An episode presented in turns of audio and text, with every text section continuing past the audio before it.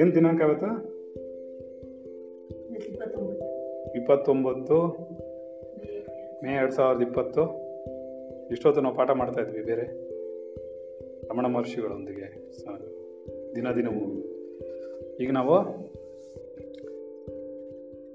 ವಿಚಾರ, ಆತ್ಮವಿಚಾರ ಸತ್ಸಂಗಗಣ ಮಾಡ್ತಾ ಇದ್ವಿ. ಆ ಥರನೇ ಅಪ್ಲೋಡ್ ಮಾಡೋದಲ್ಲ. ಅದರಲ್ಲಿ ನಾವು ಏನು ಮಾಡ್ತಾ ಇದ್ವಿ ನೆನ್ನೆ?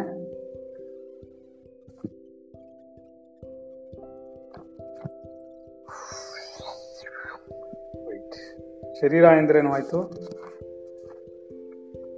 ಸಿದ್ಧಿಗಳ ಭ್ರಮೆ. ಅದೇ ಕಾಮಧೇನು ಕಲ್ಪವೃಷಗಳೆಲ್ಲ ಕೊಟ್ಟರೆ, ಪ್ರೈಮ್ ಮಿನಿಸ್ಟರ್ ಸೀಟ್ ಕೊಟ್ಟರೆ, ಇವನೇನು ಹೇಳ್ತಾ ಅಂದರೆ ಫಸ್ಟ್ ವಿಗ್ ಹಾಕೋತೀನಿ ಅಂತ. ಪ್ರೈಮ್ ಮಿನಿಸ್ಟರ್ ಸೀಟ್ ಬಂದರೆ ಹಂಗೆ ಇದ್ರೆ ಚೆನ್ನಾಗಿರಲ್ಲ, ಟ್ರಂಪ್ ಮಾತಾಡ್ಸಲ್ಲ ಆಮೇಲೆ ನನ್ನ ಇಲ್ಲೇನಮ್ಮ ನಾನು ಕೂದಲು ಬರ್ಸ್ತೀನಿ ಅಂತ ಸುಳ್ಳೆ. ಹ್ಮ್ ಅವ್ರದ್ದು ಚೆನ್ನಾಗಿದೆ ಅಲ್ವಾ? ಸರಿ, ಸಿದ್ಧಿಗಳ ಭ್ರಮೆ. ಸಿದ್ಧಿಗಳು ಅಂದ್ರೇನು? ಓಕೆ, ಇವಾಗ ನಾವು ಸಿದ್ಧಿಗಳ ಭ್ರಮೆ ಅರ್ಥ ಮಾಡ್ಕೊಂಡ್ವಿ. ನೀವು ಪ್ರಧಾನ ಸೇವಕರಾಗಿದ್ದೀರಾ ಪರಮಾತ್ಮನಿಗೆ, ಆದ್ರಿಂದ ನಾವು ಪ್ರಧಾನ ಮಂತ್ರಿಗಳಾಗೋ ಸಮಯ ನಮ್ಗಿಲ್ಲ, ಏನೋ ನಮ್ಗೆ ಅಷ್ಟೆಲ್ಲ ಜ್ಞಾನ ಇಲ್ಲಪ್ಪ, ಸೇವೆ ಮಾಡೋ ಅಷ್ಟೆಲ್ಲ ಏನಿದೆ ಬರ್ತಿತ್ತು ಅವ್ರಿಗೆ. ಮುಖ ತೊಳ್ಕೊತೇವೆ ಅವ್ರಿಗೆ. ಹ್ಮ್ ಸಿದ್ಧಿಗಳು ಅಂದ್ರೇನು ಹಾಗಾದ್ರೆ? ಸಿದ್ಧಿಗಳೇನಂದ್ರೆ, ಸಿದ್ಧಿಗಳು ಅಂದ್ರೆ ಮಾಯೆಯ ಬತ್ತಳಿಕೆಯಲ್ಲಿರುವ ಜೀವಾತ್ಮನನ್ನು ಆಕರ್ಷಣೆಗೊಳಪಡಿಸಲು ಉಪಯೋಗಿಸುವ ಅತ್ಯಂತ ಬಲಶಾಲಿಯಾದ ಮತ್ತು ನಿಖರ ಗುರಿಯನ್ನು ಹೊಂದಿರುವಂತಹ ಭ್ರಮಾಯುಧಗಳು. ಏನು ಭ್ರಮೆಯ ಆಯುಧಗಳು? ಭ್ರಮೆಯನ್ನು ಉಂಟು ಮಾಡಿ ಉಂಟು ಮಾಡಿ ಆಯುಧಗಳನ್ನು ಉಪಯೋಗಿಸೋನನ್ನ ಹಾಳು ಮಾಡುತ್ತೆ. ಇದೆಲ್ಲ ನಮ್ಮ ಅಂದ್ರೆ ಇದು ನಮ್ಮ ರೆಗ್ಯುಲರ್ ಪಾಠ. ಇದು ವಿವೇಕ ಚೂಡಾಮಣಿ ಅಲ್ಲ, ಆದಿಶಂಕರದಲ್ಲ, ಯಾರದ್ದು ಅಲ್ಲ, ಇದು ಮಾಡಿದ್ದೀವಿ. ಸಿದ್ಧಿಗಳು ಅಂದ್ರೇನು? ಮಾಯೆ ಬತ್ತಳಿಕೆಯಲ್ಲಿರೋದು, ಜೀವಾತ್ಮನನ್ನು ಆಕರ್ಷಣೆಗೊಳಪಡಿಸೋದು, ಉಪಯೋಗಿಸುವಂತಹ ಅತ್ಯಂತ ಬಲಶಾಲಿಯಾದಂಥ ಒಂದು ಬ್ರಹ್ಮಾಯುಧ. ಅಸಹಜ ಚಟುವಟಿಕೆಗಳು. ಎರಡನೇದೇನು? ಅಸಹಜ ಚಟುವಟಿಕೆಗಳು, ಸಹಜವಲ್ಲದ್ದು. ಈಗ ಯಾರು ಎಲ್ಲ ನಡ್ಕೊಂಡು ಹೋಗ್ತಾರೆ ಅಂದ್ರೆ ನಾನು ಹಾರ್ಕೊಂಡು ಹೋಗ್ತಾನೆ, ನೇರಕ್ಕೆ ಮೇಲೆ ನಡ್ಕೊಂಡು ಹೋಗ್ತಾನೆ, ಈ ತರ ಎಲ್ಲ ಮಾಡೋದೆಲ್ಲ ಅಸಹಜವಾದ ಚಟುವಟಿಕೆಗಳು. ಎಲ್ಲರೂ ಇರೋಂಗಿಲ್ಲ ಅಲ್ಲಿ, ಹೌದಾ?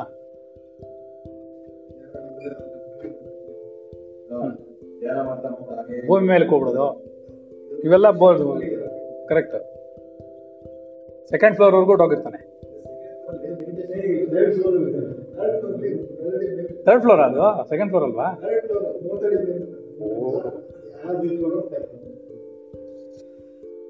ಅಸಹಜ ಚಟುವಟಿಕೆಗಳು. ಸ್ಥೂಲ ದೃಷ್ಟಿಯಲ್ಲಿ ಪರಮಾತ್ಮನ ಕಡೆಗೆ ಸಹಜವಾಗಿ ನಡೆಯಲು ಅಡ್ಡಿಪಡಿಸುವಂತಹ ಚಟುವಟಿಕೆಗಳು. ಸಹಜವಾಗಿ ನಡೆಯಕ್ಕೆ ಬಿಡಲ್ಲ, ಏನ್ ಮಾಡುತ್ತೆ? ನಿನ್ನ ಎಳ್ಕೊಂಡು ಹೋಗ್ಬಿಡ್ತಾರೆ, ಸುಮ್ಮನೆ ಒಂದು ಭ್ರಮೆಯನ್ನು ಉಂಟು ಮಾಡುತ್ತೆ. ಭ್ರಮಾಯುಧಕಲ್ಪ ಅಲ್ವಾ? ಜೀವಾತ್ಮನನ್ನು ಸೆರೆ ಹಿಡಿದು ಜಗತ್ತಿನ ವ್ಯವಹಾರದಲ್ಲಿ ಬಂಧಿಸುವ ಮಾಯೆಯ ಒಂದು ಕಲೆ. It's an art by the maya. ಅರ್ಥ ಆಯ್ತಾ?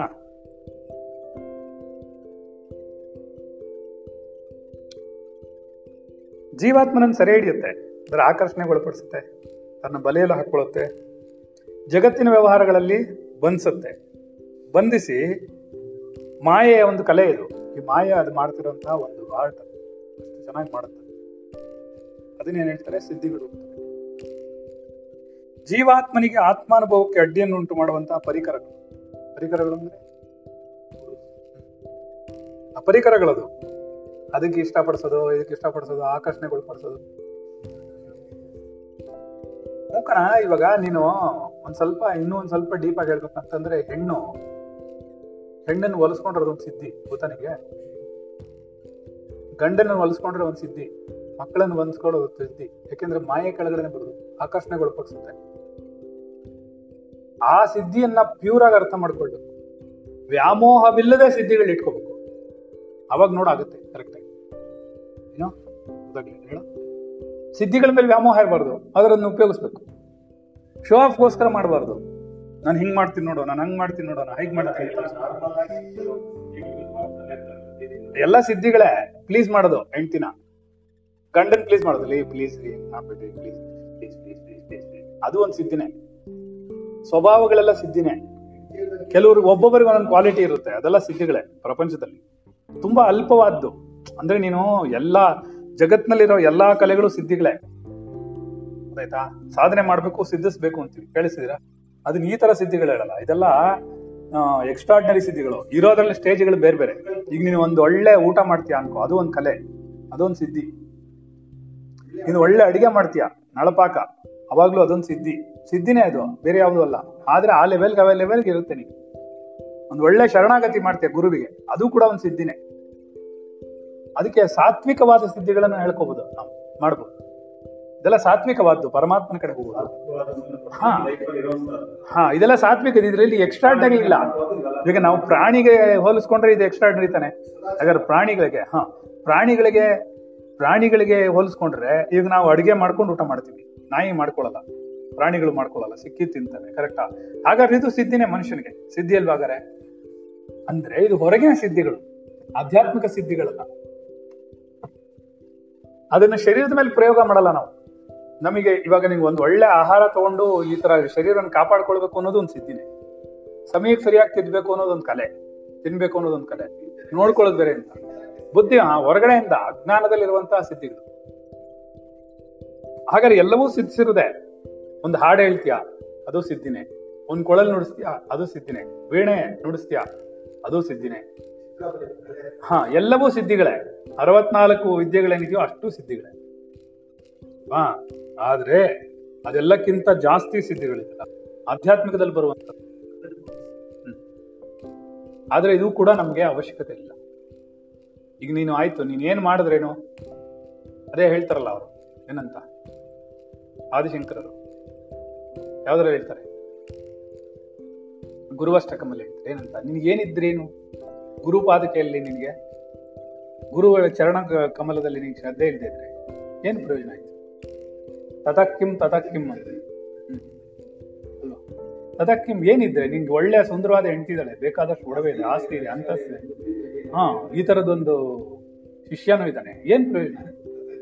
ತತಕ್ಕಿಂ ಈ ತರ ಒಬ್ಬ ಶಿಷ್ಯ ಇದ್ದಾನೆ, ಸುಮ್ಮನೆ ಮಧ್ಯ ಮಧ್ಯದಲ್ಲಿ ನನಗೆ ನನ್ನ ಪ ಪರವಾಗಿ ಪಾಠ ಮಾಡ್ತಾ ಇರ್ತಾನೆ, ನನಗೆ ಪಾಠ ಮಾಡಕ್ ಬಿಡಲ್ಲ ಏನು. ಆದ್ರೂ ಅವ್ನು ಕೇಳಿದ್ದೆ ತಪ್ಪಾಗೋಯ್ತು, ಏನ್ ಮಧ್ಯಾಹ್ನ ತಿಂದೆ ಜ್ಞಾಪಿಸದೆ ಇದ್ದಿದ್ರೆ ಅವ್ನು ಸೈಲೆಂಟ್ ಆಗಿರ್ತಿದ್ದ, ಇದ್ದ ಸ್ಟಾರ್ಟಿಂಗ್ ಅಲ್ಲಿ ಸೈಲೆಂಟ್ ಆಗಿದ್ದ, ಅದನ್ನ ಜ್ಞಾಪಿಸ್ಬಿಟ್ನಲ್ಲ ನೀನು ಏನು ಮಾಡ್ತಾ ಇಲ್ಲ ಅಂತ, ಅದಕ್ಕೆ ಸ್ಟಾರ್ಟ್ ಮಾಡ್ಕೊಂಡು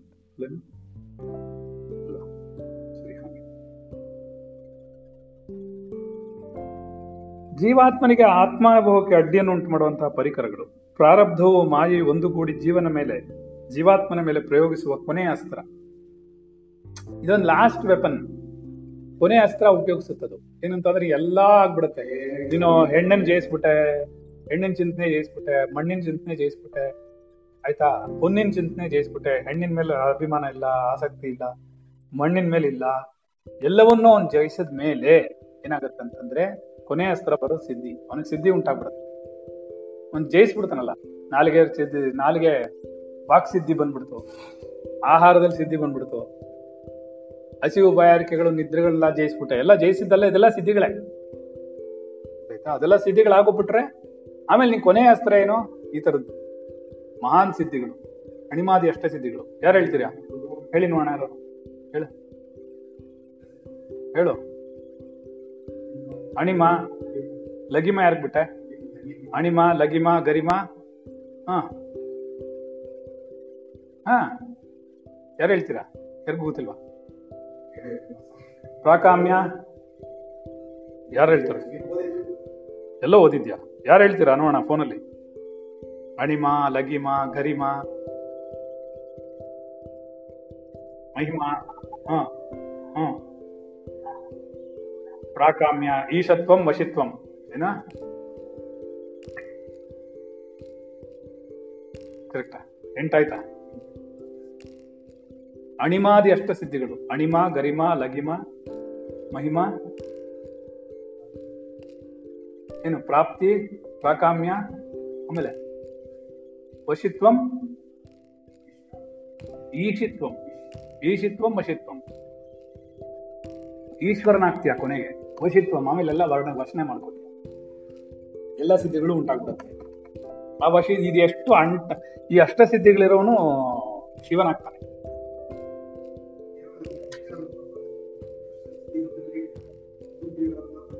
ಪೂಜೆ ಮಾಡ್ತಾರೆ, ಸಾಧನೆ ಮಾಡ್ತಾರೆ, ಸಿದ್ಧಿಗಳು ಅಂತ ಅದರಿಂದ ಬೀಳೋದು. ಆತ್ಮನಾಗ್ಬಿಟ್ರೆ ಈ ಅಣಿಮಾದಿ ಅಷ್ಟ ಸಿದ್ಧಿಗಳು ಬಂದ್ಬಿಡುತ್ತೆ ಆಟೋಮೆಟಿಕ್. ಅಯ್ಯೋ ಒಳ್ಳೆ ಸರ್ ಹೋಯ್ತು. ಅಣಿಮ ಅಂದ್ರೇನು? ಅಣುವಾಗೋದು ಅಂತ. ಲಘಿಮಾ ಅಂದ್ರೇನು? ಮಹಿಮಾ ಅಂದ್ರೆ ದೊಡ್ಡದಾಗೋದು, ಮಹಾತ್ಮ ಮಹತ್ತಾಗೋದು. ಅಣುವಾಗೋದು, ಅಣುವಿನಲ್ಲೂ ಅಣು ಅಣುವಾಗ್ಬಿಡ್ತೀನಿ, ಅಣುವಾಗೂ ನಾಡ್ಕೊಳ್ತೀಯ, ಅಣುವಾಗ್ಬಿಡ್ತೀಯ ಆ ಸಿದ್ಧಿ ಬಂದ್ರೆ. ಹಾ ಹಾ ಲಘಿಮ ಅಂದ್ರೆ ಲಘುವಾಗೋದು, ಹಗುರವಾಗೋದು. ಹಾ ಲಘು ಅಂದ್ರೇನು? ಹಗುರ ಅಂತ ಅರ್ಥ. ಹ್ಮ್ ಆಮೇಲೆ ಪ್ರಾಪ್ತಿ, ಹ್ಮ್ ಆಮೇಲೆ ಪ್ರಾಕಾಮ್ಯ, ಹ್ಮ್ ಯಾವ್ದು ಬೇಕೋ ಕಾಮ ಎಲ್ಲ ಸಿಗ್ಸುತ್ತೆ. ಹ್ಮ್ ಈಶಿತ್ವ, ಈಶಿತ್ವ ಅಂದ್ರೆ ಈಶ್ವರನ ಈಶ್ವರನ ಏನು ಶಕ್ತಿ ಇದೆಯೋ ಅದೆಲ್ಲ ಅಷ್ಟು ಬರುತ್ತೆ. ವಶಿತ್ವ ಎಲ್ಲಾನು ಬರುತ್ತೆ, ಎಲ್ಲ ಬರುತ್ತೆ. ಇದ್ರ ಕೆಳಗಡೆ ಬೇಕಾದ ಸ್ಥಿತಿಗಳಿದೆ, ಇದೆಲ್ಲ ಮುಖ್ಯವಾದ್ದು. ಅಂದ್ರೆ ನೀನು ಅಣುವು ಆಗ್ಬಿಡ್ತೀಯ, ಮಹತ್ವ ಆಗ್ಬಿಡ್ತೀಯ, ಅದು ಆತ್ಮನ ಸ್ಟೇಟಸ್. ಅದಕ್ಕೆ ಆತ್ಮನ ಸ್ಟೇಟಸ್ ಬಂದ್ಬಿಟ್ರೆ ನೀ ಅಣುವಾಗ್ಲೂ ಕಾಣಿಸ್ಕೋತೀಯ, ಒಂದು ಧೂಳಾಗಿ ಕಾಣಿಸ್ತೀಯ, ಒಂದು ಪಕ್ಷಿಯಾಗಿ ಕಾಣಿಸ್ತೀಯ, ಅದೇ ಹೊತ್ತಿನಲ್ಲಿ ನೀನು ಬ್ರಹ್ಮಾಂಡವಾಗಿ ಅಂಡಪಿಂಡಾಂಡ ಬ್ರಹ್ಮಾಂಡಗಳೆಲ್ಲ ಆಗ್ಬಿಡ್ತೀಯ. ಅದೇ ಸಿದ್ಧಿಗಳೇ ಹೇಳೋ.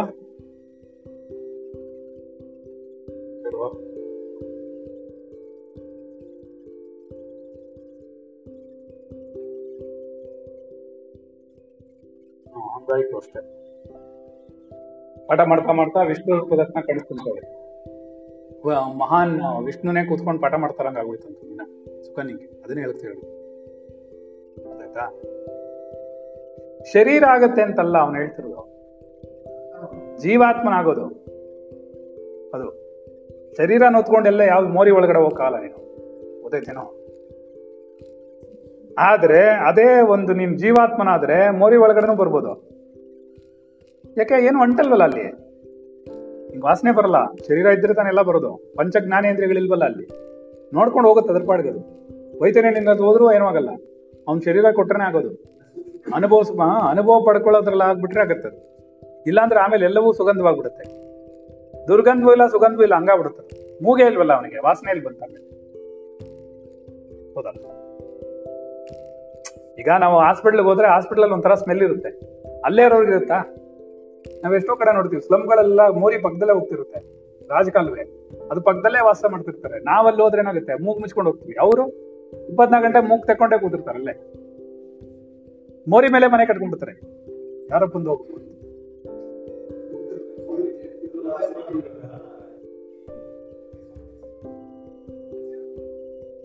ಸಚ್ಚಿದಾನಂದ ಗಣಪತಿ. ಹಾ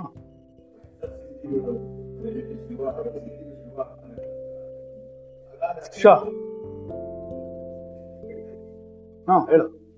ಮತ್ತೆ ನೀನಂತೂ ಪ್ರಶ್ನೆ ಕೇಳಲ್ಲ. ಹಾ ಏನು ಮಾವ ಹೆಂಡ್ತಿನ ಅಷ್ಟೊಂದು ಎದುರಿಸಿಟ್ಕೊಂಡಿದ್ಯಾ?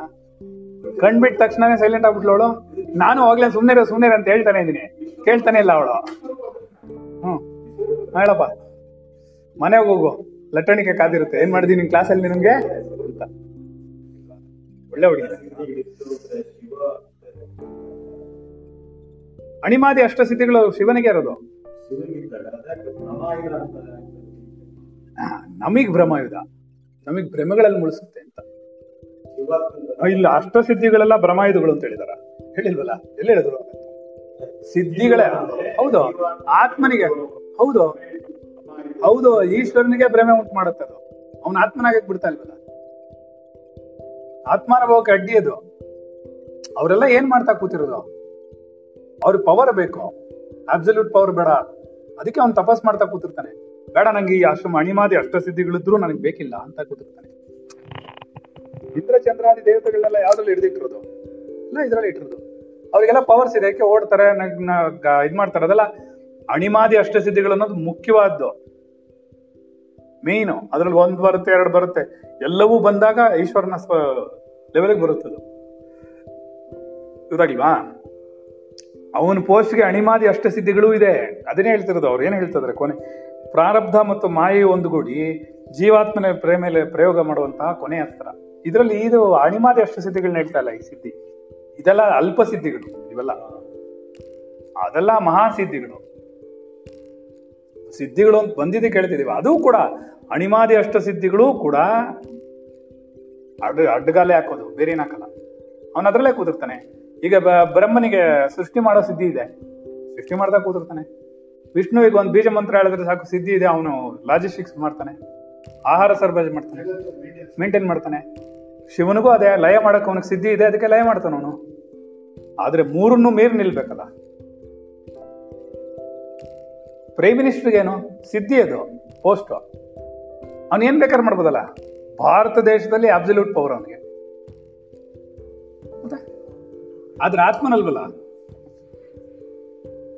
ಅವನ್ ಕಂಟ್ರೋಲ್ ಮಾಡ್ಬೋದು, ನಾಲ್ಕು ಜನದ ಮುಂದೆ ಹೇಳ್ಬೋದು, ತನ್ನ ಅಭಿಪ್ರಾಯಗಳು ಹೇಳ್ಬೋದು, ನಾನು ಏನ್ ಬೇಕಾದ್ರೆ ಮಾಡ್ಬೋದು. ಇದೇನಿದು ಇಷ್ಟೊಂದು ಯೂಸ್ ಮಾಡೋದು ಇಂಟರ್ನೆಟ್ ಪವರ್ನ? ಇಂಟರ್ನೆಟ್ ಲೋಡ್ ತಗೊಳ್ಳೋದು ಸಿಕ್ಕಾಪಟ್ಟೆ. ಚಾರ್ಜ್ ಮಾಡ್ಕೊಂಡೇ ಪಾಠ ಮಾಡ್ತಾ ಇದ್ರು, ಏನಾಗತ್ತಂತಂದ್ರೆ ಅಲ್ಲೇ ನಿಂತಿರುತ್ತೆ. ಯಾಕೆಂದ್ರೆ ಬರ್ತಾ ಇರೋದು ಅಷ್ಟು ಹೋಗ್ತಾನೆ ಇದೆ, ಖಾಲಿ ಆಗ್ತಾ ಇದೆ.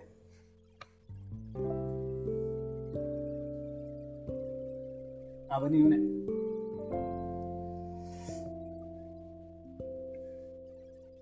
ದಂತ ಪಂಕ್ತಿನ ಪ್ರಾರಬ್ಧ ಮತ್ತೆ ಮಾಯೆ ಕೂಡ್ಕೊಂಡು ನೀನೇನ್ ಮಾಡ್ತ ಕೊನೆಯಲ್ಲಿ ನಿನ್ಗೆಲ್ಲ ನಿನಗೆ ಮ್ಯಾಕ್ಸಿಮಮ್ ಏನಮ್ಮ, ನೀನ್ ಜಗತ್ನಲ್ಲಿರೋ ಎಲ್ಲಾ ವಸ್ತುಗಳನ್ನು ಜಯಿಸ್ಬಿಟ್ರೆ ನಿಂಗೆ ಒಂದು ಸಿದ್ಧಿ ಬರುತ್ತೆ. ಸೊ ಸಿದ್ಧಿಲಿ ಸಿಗಾಕೊಂಡು ಕೂತ್ಕೋತೀನಿ ನೀನು, ಅದು ಅಡ್ಡಗಾಲಾಕತ್ತೆ. ಅದಕ್ಕೆ ಫಸ್ಟ್ ಹೇಳ್ಬಿಟ್ರಲ್ಲ ಇದೆಲ್ಲ ಮೈಲಿಗಲ್ಲುಗಳು ಅಂತ, ಅರ್ಥಾಯ್ತಾ? ಸಿದ್ಧಿಗಳ ಭ್ರಮೆ, ಸಿದ್ಧಿಗಳು ಆಧ್ಯಾತ್ಮಿಕ ಮಾರ್ಗವನ್ನು ಕ್ರಮಿಸುವಾಗಂತ ಮೈಲಿಗಲ್ಲುಗಳು. ಆಗ ನೀನು ಅಲ್ಲೇ ನಿಂತ್ಬಿಟ್ರೆ ಮತ್ತೇನೇನು? ವಿದ್ಯಾ ಅವಿದ್ಯಾ ಸಿದ್ಧಿ, ಎಲ್ಲ ಸಿದ್ಧಿಗಳೇ. ಪ್ರತಿ ಸಣ್ಣದಿಂದ ಹಿಡಿದು ಎಲ್ಲ ಸಿದ್ಧವಾಗಿರುತ್ತೆ. ನಿನಗೆ ಏನಾದ್ರು ಒಂದು ಕಲೆ ಇದೆ, ನಿನ್ಗೆ ಒಳ್ಳೆ ಪ್ರಾವೀಣ್ಯತೆ ಅದರಲ್ಲಿ ಇದೆ ಅಂತಂದ್ರೆ ಸಿದ್ಧವಾಗಿದೆ. ಒಂದು ಕಾವ್ಯ ಅಪರೀತಿಯ, ಓಕೆ, ಹಾಡು ಹೇಳ್ತೀಯ, ಸರಿ, ಸಂಗೀತ ಕಲೆ ಯಾ ತಗೊಂಡ್ರು ಅದೆಲ್ಲ ಸಿದ್ಧಿಗಳೇ. ಅದು ಸಿದ್ಧವಾಗಬೇಕು, ನೀನು ಅದಕ್ಕೆ ಡೆಡಿಕೇಟೆಡ್ ಆಗಿರ್ಬೇಕಲ್ಲ. ಸುಮ್ ಸುಮ್ನೆ ಬಂದ್ಬಿಡುತ್ತಾ? ಯಾಕೆ ನೀನು ಓದೋದು ಕೂಡ, ಕಾಲು ಎಳೆಯೋದು ಒಂದು ಸಿದ್ಧಿನೇ ಎಲ್ರಿಗೂ. ಸುಮ್ ಸುಮ್ನೆ ಕಾಲು ಎಳಿಯಕಾಯ್ತದ? ಅದೇನು ಯಾವಾಗ್ಲೂ ಕಾಲು ಹಿಡ್ಕೊಂಡು ಇರ್ತಿರ್ತೀರ ಅಲ್ವಾ? ಕೈ ಹಿಡ್ಕೊಂಡು ಎಳಿಯಪ್ಪ, ಕಾಲು ಯಾಕೆ ಎಳಿತೀನಿ ಎಲ್ರಿಗೂ? ಲವ್ ಮಾಡೋದು ಒಂದು ಸಿದ್ಧಿನೇ, ಇನ್ವಾಲ್ವ್ಮೆಂಟ್ ಬೇಕಲ್ಲ. ಹಾ, ಅದು ಆಕ್ಚುಲಿ ಇದೇನು ಇಲ್ಲಮ್ಮ, ನಾರಿ ಒಲಿದರೆ ನಾರಿ, ಮುನಿದರೆ ಮಾರಿ, ಬೇಜಾರಾದ್ರೆ ಮಾರ್ಬಿಡಿ, ಸರಿತಾನೆ? ಕರೆಕ್ಟಾ? ಓ ಎಲ್ ಎಸ್ ಅಲ್ಲಿ ಮಾರ್ಬಿಡಿ. ಹಾ ಸರಿ, ಆಯ್ತು. ಬರ್ತಾರೆ ಹೆಣ್ಮಕ್ಳು, ಕೇಸ್ ಹಾಕ್ತಾರೆ ಇನ್ಮೇಲೆ. ನೋಡು, ಜ್ವರ ಕಂಡುಬಿಡಿ ಒಂದ್ಸರಿ ಅವ್ರಿಗೆ. ನೋಡಿ, ಇವನು ಕಿತಾಪತಿ ಚೆನ್ನಾಗಿ ಮಾಡ್ತಾನೆ. ಹಾ, ಅವ್ರು ಬಿಟ್ರಲ್ಲ ಅದಕ್ಕೆ. ಹಾ, ಮಾಡ್ರಪ್ಪ ನೀವು. ಹಿಂದಿನ ಜನ್ಮದಲ್ಲಿ ನೆರವೇರದ ಆಸೆಗಳ ಪರಮೋಚ್ಚ ಸ್ಥಿತಿ.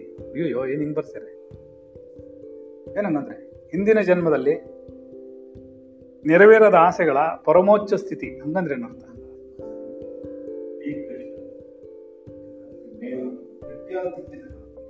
ಗಟ್ಟಿಯಾಗಿ ಸಂಚಿತ್ವನ.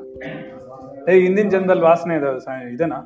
ಏನ್ ಹೇಳ್ತಿರೋರು? ಹಿಂದಿನ ಜನ್ಮದಲ್ಲಿ ನೆರವೇರದ ಆಸೆಗಳ ಪರಮೋಚ್ಚ ಸ್ಥಿತಿ. ಪ್ರತಿಯೊಂದು ಜೀವಿನೂ ಸಿದ್ಧಿಸ್ಕೊಳ್ಬೇಕು ಅಂತ ಹೊರಡ್ತಿದ್ದಾನೆ. ಆಸೆಗಳ ಈಡೇರುವಿಕೆ ಏನು? ಸಿದ್ಧಿ. ಕರೆಕ್ಟ್, ಕರೆಕ್ಟ್ ಅಂತ ಇವಾಗ ನಾನು ಹೇಳಿದ್ಮೇಲೆ ಕರೆಕ್ಟ್ ಅಂತಾರೆ ಜನ. ಅದು ನಾನು ಪ್ರಶ್ನೆ ಹಾಕ್ತೀನಿ, ನಾನೇ ವಿಚಾರ ಮಾಡ್ತೀನಿ, ಇವ್ರು ಆಮೇಲೆ ಅದು ದೃಢಪಡಿಸ್ತಾರೆ, ಆಮೇಲೆ ನಾನು ನಿರ್ಧಾರ ತಗೋತೀನಿ. ಅವ್ರು ಹಾಗೆ ಕೂತಿರ್ತಾರೆ. ಇವ್ರಿಗೇನು ಅಂದ್ರೆ ಒಂದೇ ಒಂದು ಗೊತ್ತಿರೋದು, ದೃಢ ದೃಢಪಡಿಸಕ್ ಗೊತ್ತಿರೋದಿರಲ್ಲ. ನಾನು ಏನ್ ಹೇಳ್ತೀನೋ ಅದನ್ನ ಹೌದು ಹೌದು ಅಂತಾರೆ.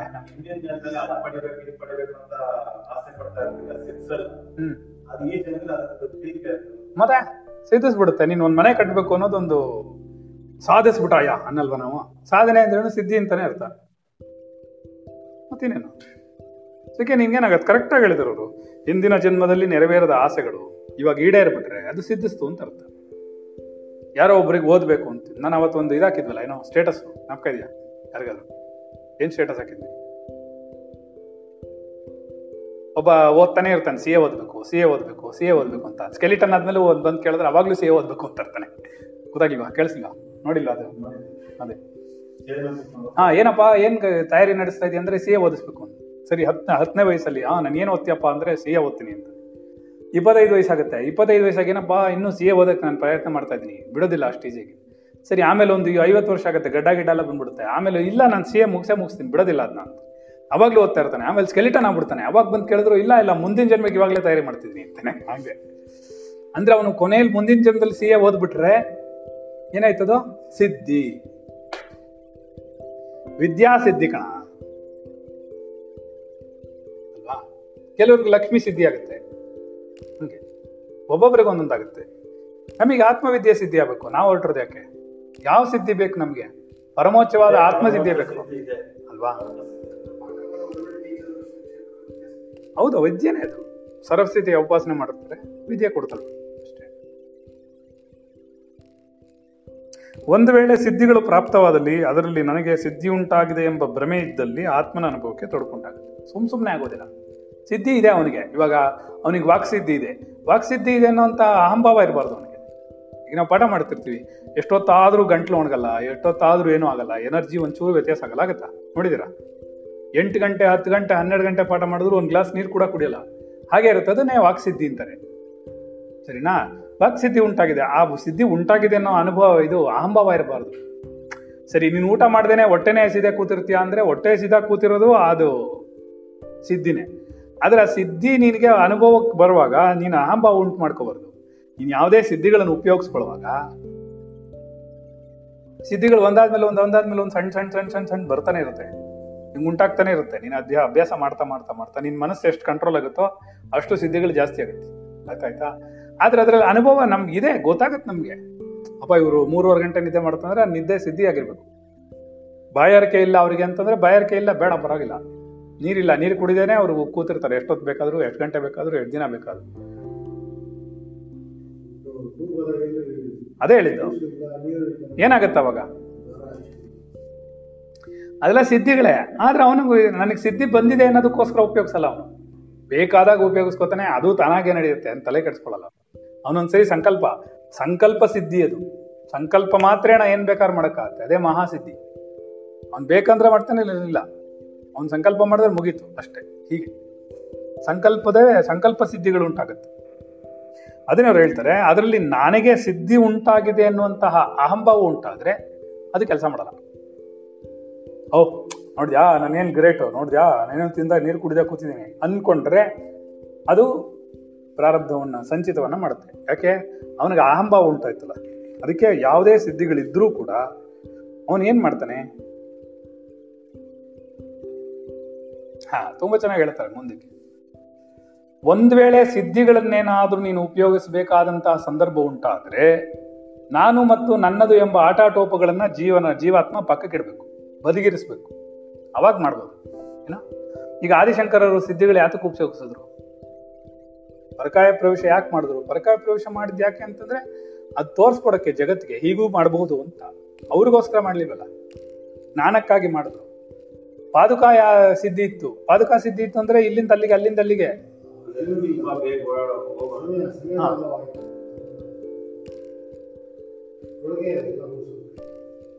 ಅಲ್ಲ, ಸಮಯ ಕಮ್ಮಿ ಇರೋದ್ರಿಂದ ಅವರು ಜಯಶವನ್ನ ಸುತ್ತಬೇಕಿತ್ತಲ್ಲ, ಆ ಪ್ರಚಾರವನ್ನು ಜ್ಞಾನ ಪ್ರಚಾರವನ್ನ ಮಾಡ್ಬೇಕಿತ್ತಲ್ಲ. ಹಂಗೂ ಹದಿನಾರು ವರ್ಷ ಎಕ್ಸ್ಟೆಂಟ್ ಆಯ್ತು. ಆಯ್ಸಿದ್ ಹದಿನಾರು ಹದಿನಾರಿಂದ ಮೂವತ್ತೆರಡು ಆಯ್ತು. ಮೂವತ್ತೆರಡು ವರ್ಷಗಳೊಳಗೆ ಅವರು ನಾಲ್ಕು ಸರ್ತಿ ಭಾರತ ದೇಶವನ್ನ ಸುತ್ತಿ ಬಂದಿರ್ಬೇಕಲ್ಲ, ಎಷ್ಟಾಗತ್ತಾಗಾರೆ. ಅದಕ್ಕೆ ಅವ್ರೇನ್ ಮಾಡಿದ್ರು? ತೊಂದರೆ ಇಲ್ಲ, ಬಿಕಾಸ್ ಅವರು ಧರ್ಮ ಪ್ರಚಾರಕ್ಕಾಗಿ ಮಾಡಿದ್ರು. ನೀನ್ ಒಳ್ಳೇದಕ್ ಮಾಡ್ಬೇಕು, ಮತ್ತೆ ಹಾ ನಿನಗೆ ನಿನಗೆ ಸಿದ್ಧಿ ಕೊಟ್ಬಿಟ್ರೆ ನೀನು ಆರಾಮಾಗಿ ಒಂದು ನೂರು ಕೋಟಿ ಬರಲಿ ಅಂತ ಸಿದ್ಧಿ ಪಡ್ಕೊಂಡ್ಬಿಟ್ಟು ನೂರು ಇಟ್ಕೊಂಡ್ಬಿಟ್ಟು ಕೂತ್ಕೊಂಡ್ಬಿಡ್ತೀಯ. ನೀವು ನಿಮ್ಮನೆ ಕುಟುಂಬ ಕಲ್ಯಾಣಕ್ಕಾಗಿ ಮಾಡ್ತೀರಾ, ಕುಟುಂಬ ಕಲ್ಯಾಣ ಯೋಜನೆ. ಮತ್ತೆ ಇನ್ನೇನು ಸಿದ್ದಿನೇ. ಆ ತರ ಸಮಯಕ್ಕೆ ಸರಿಯಾಗಿ ನಿಂಗೆ ಕಾಫಿ ಕೊಡಕ್ ಬರುತ್ತಾ? ಬರಲ್ಲ. ಮೊಸರು ಹುಡ್ಕೊಂಬರಕ್ ಆಯ್ತದ?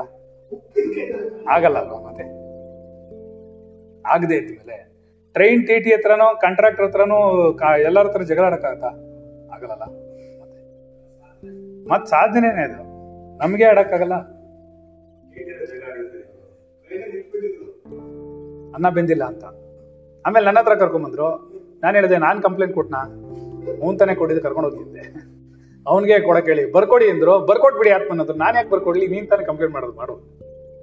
ಆಮೇಲೆ ಅವನು ಮಾರನೇ ದಿನ ಉಳಿದು ಪಳಿದು ಎಲ್ಲ ಮೊಸರನ್ನ ತಂದಿಟ್ಬಿಟ್ಟ ಅಂತಲೇ, ಎಲ್ಲ ಅನ್ನ ಗಿನ್ನ ಮೊಸರು ಎಲ್ಲ ತಂದಿಟ್ಬಿಟ್ಟ. ಚೆನ್ನಾಗಿಲ್ಲ ಅಂತ ಒಂದಕ್ಕೆ ನಾಲ್ಕು ಕೊಟ್ಬಿಟ್ಟ. ಅವ್ರು ತಿನ್ಕೊಂಡ್ರು. ಸೆಕೆಂಡ್ ಬ್ರಹ್ಮಾಂಡ ಗುರುಜಿ ಅದು ಹೋಲಿ ಬಿಡು. ಹ್ಮ್ ಬ್ರಹ್ಮಾಂಡ ಗುರುಜಿ ಬೈತಿಯಾ? ಇದು ಆಲ್ ಓವರ್ ಇಂಡಿಯಾ ಹೋಗುತ್ತೆ, ಕೇಸ್ ಹಾಕ್ತಾನೆ ನಿನ್ ಮೇಲೆ.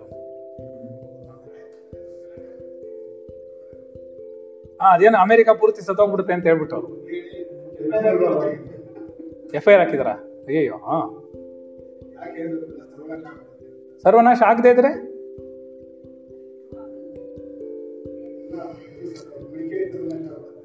ಹಾ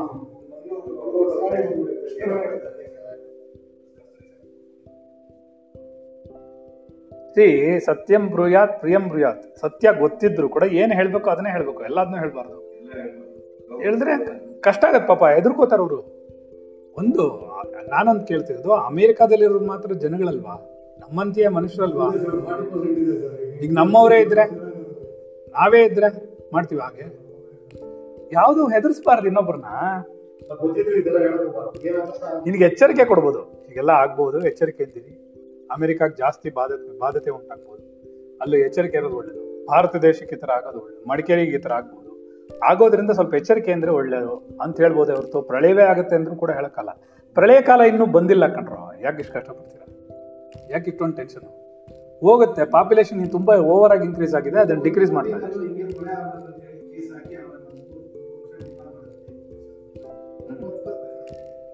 ಇನ್ನೊಂದು ಮೂರು ವರ್ಷ ಡಿಬಾರ್ ಮಾಡ್ತಾರೆ, ಬೇರೆ ಏನ್ ಮಾಡ್ತಾರೆ ಅಲ್ವಾ? ಸರಿನಾ? ಅದರಿಂದ ಇದೆಲ್ಲ ಮಾಡಬಾರ್ದು, ಅವಶ್ಯಕತೆ ಇಲ್ಲದೆ ಇರೋದು ನಮ್ಗೆ. ಅಲ್ಲ, ಯಾರನ್ನೂ ಹೆದರ್ಸ್ಬಾರ್ದು ಪಾಪ. ಅವ್ರಿಗೆ ಅಲ್ಲಿ ಟಿ ಟ್ವಿನ್ ಟವರ್ ಹೊಡೆದೋಯ್ತಲ್ಲ, ಟ್ವಿನ್ ಟವರ್ಗೆ ಆಕ್ಸಿ ಇದಾದಾಗ ಅಪಘಾತ ಆದಾಗ ಮಾರನೇ ದಿನ ನಾವು ಇಲ್ಲಿ ನಮ್ಮ ದೇವಸ್ಥಾನದಲ್ಲಿ ಮಾರನೇ ದಿನ ನಾನು ಅಭಿಷೇಕ ಮಾಡಿಸ್ದೆ. ಏನಂತ ಗೊತ್ತಾ, ಮಕ್ಕಳ ಎಲ್ಲ ಪಾಪ ಕಾಪಾಡ್ಲಿ ಅವ್ರನ್ನ. ಅವ್ರು ಯಾರೋ ಒಬ್ರು ಕೇಳಿದ್ರೆ, ಏನ್ರಿ ಫಾರಿನ್ನವ್ರಿಗೋಸ್ಕರ ಎಲ್ಲ ನೀವು ಪ್ರಾರ್ಥನೆ ಮಾಡ್ತೀರಾ ಅಂದ್ರು ನಮ್ಮ ದೇವಸ್ಥಾನದಲ್ಲಿ. ನಾನು ಹೇಳಿದೆ ಆಗಲ್ಲ, ಫಾರಿನ್ನರೋ ಇನ್ನೊಬ್ರು ಪಾಪ, ಅವ್ರು ಎಷ್ಟು ಜೀವ ಜಗತ್ತು ಅದು ಕಷ್ಟಪಡ್ತಾ ಇದೆ, ಅಲ್ಲಿ ಎಷ್ಟು ನೋವು ತಿಂತಾ ಇದಾವೆ, ಎಷ್ಟು ಕಷ್ಟಪಡ್ತವೆ, ಪ್ರಾರ್ಥನೆ ಮಾಡಕ್ಕೆ ಯಾರಾದ್ರೇನಂತೆ ಅಂದೆ ನಾನು. ಚರ್ಚೆಲೇ ಮಾಡ್ಬೇಕು ಅಂತ ಹೇಳಿದೆ, ಯಾಕೆ ದೇವಸ್ಥಾನದಲ್ಲಿ ಮಾಡಬಾರ್ದು? ಹಾಗೆ ನಿನ್ಗೆ ಬ್ರಾಡ್ ಮೈಂಡ್ ಬೇಕು, ನಿನ್ಗೆಲ್ಲಾನು ಅರ್ಥ ಮಾಡ್ಕೋಬೇಕು. ಯಾರು ಸಾಯ್ಬಾರ್ದು, ನಮ್ಮಂತೆ ಅಲ್ವಾ ಬಂದಿರೋದು. ಅವ್ರಿಗೆ ಬೇರೆ ಜಾಗದಲ್ಲಿ ಇರ್ಬೋದು ಅಷ್ಟೇ ತಾನೆ, ಬೇರೆ ಕಲರಲ್ಲಿ ಇರ್ಬೋದು, ಏನೋ ಸ್ವಲ್ಪ ಜಾಸ್ತಿ ಸುಖ ಪಡ್ತಾ ಇರ್ಬೋದು, ಸ್ಟಿಕ್ ಮೇಲೆ ಏನಿಲ್ವಲ್ಲ ಅಷ್ಟೇ. ಅದಕ್ಕೆ ನಾವೆಲ್ಲರೂ ಎಲ್ಲರೂ ನಮ್ಮಂತೆ ಜೀವಿಗಳಲ್ವಾ. ನಾವು ಅನವಶ್ಯಕವಾಗಿ ಅಮೆರಿಕ ಪೂರ್ತಿ ಮುಳುಗೋಗುತ್ತೆ, ನೋಡಿದೆ ನಾನು ಕ್ಲಿಪ್ಪಿಂಗು. ಯಾತಕ್ಕೆ ಹೇಳ್ಬೇಕೇನು ಅವಶ್ಯ? ಡೈರೆಕ್ಟ್ ಅಲ್ಲ, ಇಂಡೈರೆಕ್ಟ್ ಆಗೋ ಹೇಳ್ಬಾರ್ದು. ಯಾಕೊಬ್ಬರನ್ನ ಎದುರಿಸ್ಬೇಕು ಅದು ಹೇಳ್ಬೋದು. ಹಾ ಇಡೀ ಜಗತ್ ನಮ್ಮ ಕುಟುಂಬ, ಆದರೆ ಅದನ್ನ ನಾವು ಅರ್ಥ ಮಾಡ್ಕೋಬೇಕು. ಅದರಿಂದ ಈ ಸಿದ್ಧಿಗಳು ಒಂದು ವೇಳೆ ಏನಾದ್ರು ಉಪಯೋಗಿಸ್ಬೇಕಾಗಿತ್ತಲ್ಲಿ ಇದೇನಾಗುತ್ತೆ ಗೊತ್ತಾ, ಕೆಲವರಿಗೆ ಟಿವಿ ಮತ್ತೆ ರೇಡಿಯೋ ಅಥವಾ ಒಂದು ಇದು ಏನೋ. ಹಾ ನಮಗೆ ಹಂಗಲ್ಲ, ನಮಗೊಂದು ಮೈಕ್ ಸಿಕ್ಬಿಟ್ರೆ ನಾವೇನು ಬೇಕಾದ್ರೂ ಮಾತಾಡ್ಬೋದು ಅನ್ನೋ ಫೀಲಿಂಗ್ ಬಂದ್ಬಿಡುತ್ತೆ. That is wrong concept. ಸರಿನಾ? ಸರಿನಾ ತಪ್ಪ? ಎಚ್ಚರಿಕೆ ಇರಬೇಕು. ಅದೇ ಏನು ತೊಂದರೆ ಇಲ್ಲ, ಎಚ್ಚರಿಕೆ ಅನ್ನೋ ಪ್ರಶ್ನೆ ಇಲ್ಲ. ಅಲ್ಲ, ಒಬ್ಬರನ್ನ ಯಾಕೆ ಹೆದರಿಸ್ಬೇಕು, ಏನು ಅವಶ್ಯಕತೆ ಇದೆ?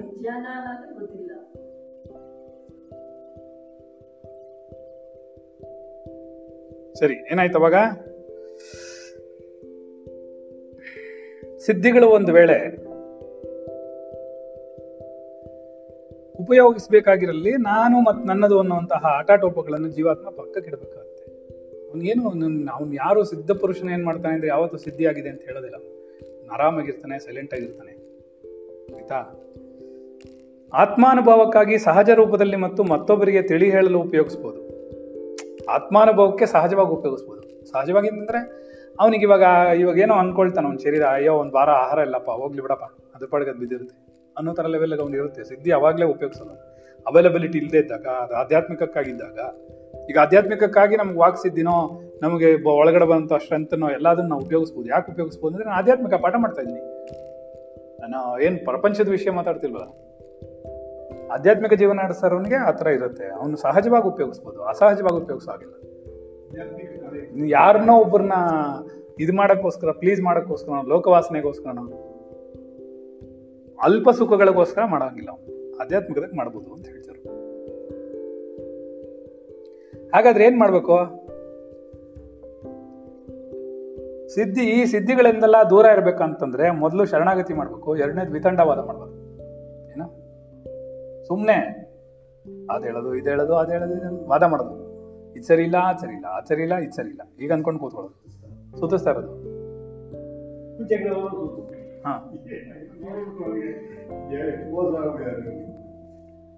ಅರ್ಥ ಆಯ್ತಾ? ಹಾಗಾಗಿ ನಾವಿದನ್ನೆಲ್ಲ ಸರಿಯಾಗಿ ಅರ್ಥ ಮಾಡ್ಕೊಂಡ್ರೆ ಮಾತ್ರ ಆಗುತ್ತೆ. ಇಲ್ಲಿಗೆ ಅದು ಸಿದ್ಧಿಗಳ ಭ್ರಮೆ ಅನ್ನೋದು ಮುಗಿಯುತ್ತೆ. ಇಷ್ಟ ಆಯ್ತಾ? ಚೆನ್ನಾಗಿತ್ತಾ? ಏನಿಷ್ಟ ಆಯ್ತು? ಹೋಗ್ ಹೋಗ್ ಕುಡ್ದು ಸಹಜವಾಗಿ ಬಂದಿರೋದಾದ್ರೆ ನೀ ಸುಮ್ಮನೆ ಇರ್ತೀಯ, ಏನೋ ಅದ್ರ ಮೇಲೆ ಒಂದು ಅದಕ್ಕೆ ಪ್ರಾಮುಖ್ಯತೆ ಕೊಡಲ್ಲ. ಈಗ ರಮಣರಿಗೂ ಸಿದ್ಧಿ ಇತ್ತು. ರಮಣರು ತಾಯಿ ಮುಂದೆ ಒಂದ್ಸರ್ತಿ ಲಿಂಗವಾಗಿ ಪ್ರತ್ಯಕ್ಷವಾಗ್ಬಿಟ್ರು, ಅವ್ರ ಶರೀರ ತೆಗೆದ್ಬಿಟ್ರು. ಅದು ತಾಯಿಗೆ ಬುದ್ಧಿ ಕಲಿಸ್ಬೇಕಿತ್ತು. ತಾಯಿ ಮಗನ ಮೇಲೆ ತುಂಬಾ ಆಸಕ್ತಿ ಇಟ್ಕೊಂಡಿದ್ಲು, ಆ ಇದೇನೋ ವ್ಯಾಮೋಹ ಇಟ್ಕೊಂಡಿದ್ಲು. ನಾನು ಈಶ್ವರ ಈ ಎರಡೂ ಒಂದೇ ತೋರ್ಸಕ್ಕೋಸ್ಕರ ಮಾಡಿದ್ರು. ಎಷ್ಟೋ ಪವಾಡಗಳು ನಡೆದಿದೆ, ಬೇಕಾದಷ್ಟು ಪವಾಡಗಳಿದೆ. ಅವ್ರ ದೊಡ್ಡ ಪುಸ್ತಕನೇ ಇದೆ ರಮಣರದು, ಪವಾಡಗಳು ಅಂತ ಬರ್ ಭಕ್ತರು ಬರೆದಿತ್ತು.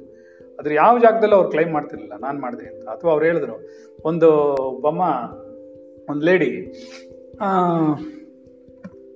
ಗಿರಿವಲಂ ಬರುವಾಗ ತಪ್ಪಿಸ್ಕೊಂಡ್ಬಿಟ್ಲು ಕಾಡಲ್ಲಿ. ಅದು ಕಾಡದು ಹದಿನಾಲ್ಕು ಕಿಲೋಮೀಟ್ರು, ಅದು ಒಳಗಡೆ ಎಲ್ಲೋ ತಪ್ಪಿಸ್ಕೊಂಡ್ಬಿಟ್ಲು. ತಪ್ಪಿಸ್ಕೊಂಡ್ಬಿಟ್ಟಾಗ ಯಾರು ಏನು ಕಾಣಿಸ್ಲಿಲ್ಲ, ಆ ಕಡೆ ಎಲ್ಲ ಹೋಗ್ಬೇಕು ಈ ಕಡೆ ಎಲ್ಲ ಹೋಗ್ಬೇಕು ಏನೂ ಗೊತ್ತಾಗ್ಲಿಲ್ಲ. ಹಾ ಅದು ತುಂಬಾನೇ ಕ ದಟ್ಟವಾದ್ದು. ಸೊ ಸಿಕ್ ತಪ್ಪಿಸ್ಕೊಂಡ್ಬಿಟ್ಲು, ಎಲ್ಲೋದ್ಲು ಅಂತಾನೆ ಗೊತ್ತಾಗ್ಲಿಲ್ಲ. ಕೊನೆಗಳು ಅಯ್ಯೋ ರಮಣ ನೀನ್ ಕಾಪಾಡಪ್ಪ ನನ್ನ ಅಂತಂದ್ರೆ ಅಲ್ಲಿ ಯಾರೋ ಒಬ್ಬ ಪೊಲೀಸ್ನವ್ನು ಬಂದ. ಪೊಲೀಸ್ನವ್ನು ಬಂದ್ಬಿಟ್ಟು ಎಲ್ಲ ಕಮ್ಮ ಹೋಗ್ಬೇಕು, ಈ ತರ ಹೋಗ್ಬೇಕು ಅಂತ ಹೀಗೋಗಿ ಅಂತ ಒಂದು ದಾರ ಮಾರ್ಗದರ್ಶನ ಮಾಡಿದ್ರು. ಅವಳು ಸ್ವಲ್ಪ ಇನ್ಫ್ಲೂಯೆನ್ಸ್ಡು ಆ ಲೇಡಿ. ಅದಕ್ಕೇನು ಮಾಡಿದ್ಲು, ನೀನು ಯಾರು, ನಿನ್ನ ಹೆಸರೇನು ಅಂತೆಲ್ಲ ಅವಳ ಹೆಸರು ಮತ್ತು ಅವನದು ಈ ಟೋಕನ್ ನಂಬರ್ ಬರುತ್ತಲ್ಲ ಎಂಪ್ಲಾಯಿ ನಂಬರು, ಆ ಎಂಪ್ಲಾಯಿ ನಂಬರು ಎಲ್ಲ ತೊಗೊಂಡು ಮಾರನೇ ದಿನ ಆ ಪೊಲೀಸ್ ಸ್ಟೇಷನ್ಗೆ ಹೋದ್ಲಂತೆ. ಈ ಥರ ನನಗೆ ಸಹಾಯ ಮಾಡಿದ್ರು ಅಂತವು. ಆ ಥರದ್ದು ಒಬ್ಬ ಹೆಸರನ್ನ ಒಂದು ಪೊಲೀಸ್ನವನು ಇರಲಿಲ್ಲ ಅಲ್ಲಿ, ಆ ಥರದ್ದು ಒಂದು ನಂಬರೂ ಇರಲಿಲ್ಲ, ಆ ಥರ ಒಂದು ಪೇದೇನೇ ಇರಲಿಲ್ಲ ಅಲ್ಲಿ ಹೋಗೋಣ.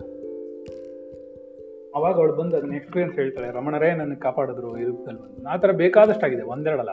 ಇನ್ನೊಂದು ಹೇಳಿದ್ವಲ್ಲ ನಾವು, ಬಾಂಬೆಲಿರೋಳೊಬ್ಳು ಯಾರೋ ಏನು ಮಾಡೋಳು ಅಂದರೆ, ಅವಳು ಸೆಕೆಂಡ್ ಫ್ಲೋರಲ್ಲಿ ಇದ್ದಂತೆ, ನಲ್ಲಿ ನೀರು ಬರ್ತಿರ್ಲಿಲ್ಲಂತೆ. ಅದಕ್ಕೆ ಇವಳೇನು ಮಾಡೋಳಂತೆ, ರಮಣನ ಶರಣಾಗತಿ ಮಾಡ್ತಿದ್ಲು.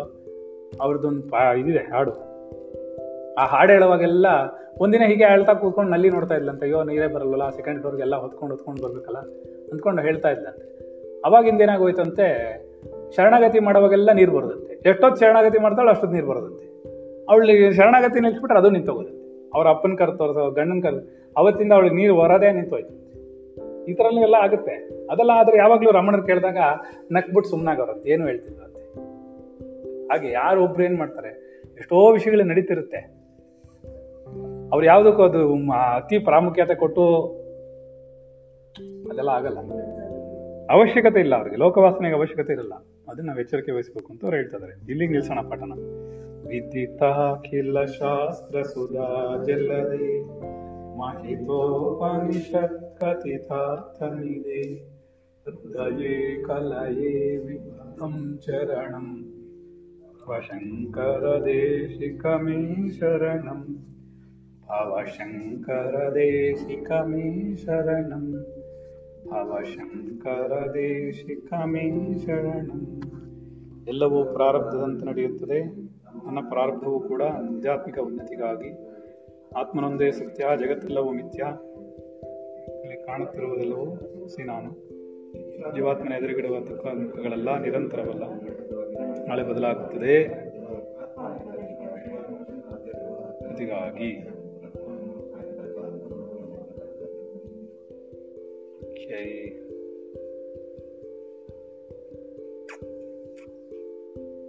ಇಲ್ಲಿಗೆ ನಿಲ್ಸೋಣ ಪಾಠನ. ನಮೋ ನಮಃ.